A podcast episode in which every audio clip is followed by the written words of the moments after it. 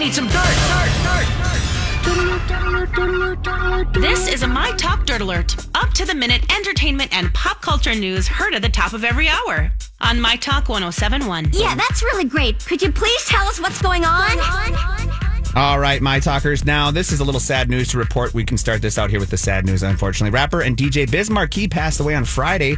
He was only 57 years old, and there's no word yet on the cause of his death. But last year, he suffered a stroke and was hospitalized due to complications from type 2 diabetes.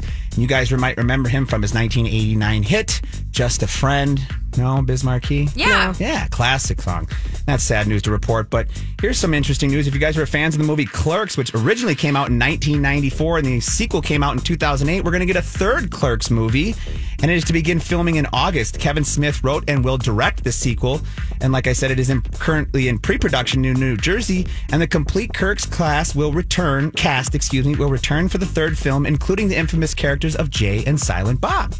That's one of those ones where it's got it's a cult classic for sure, and there's some very funny dialogue in that. Very funny, yeah. Definitely a cult classic. And lastly, guys, Amazon Studios has picked up an eight episode docu series called Tampa Baes, spelled B A E S.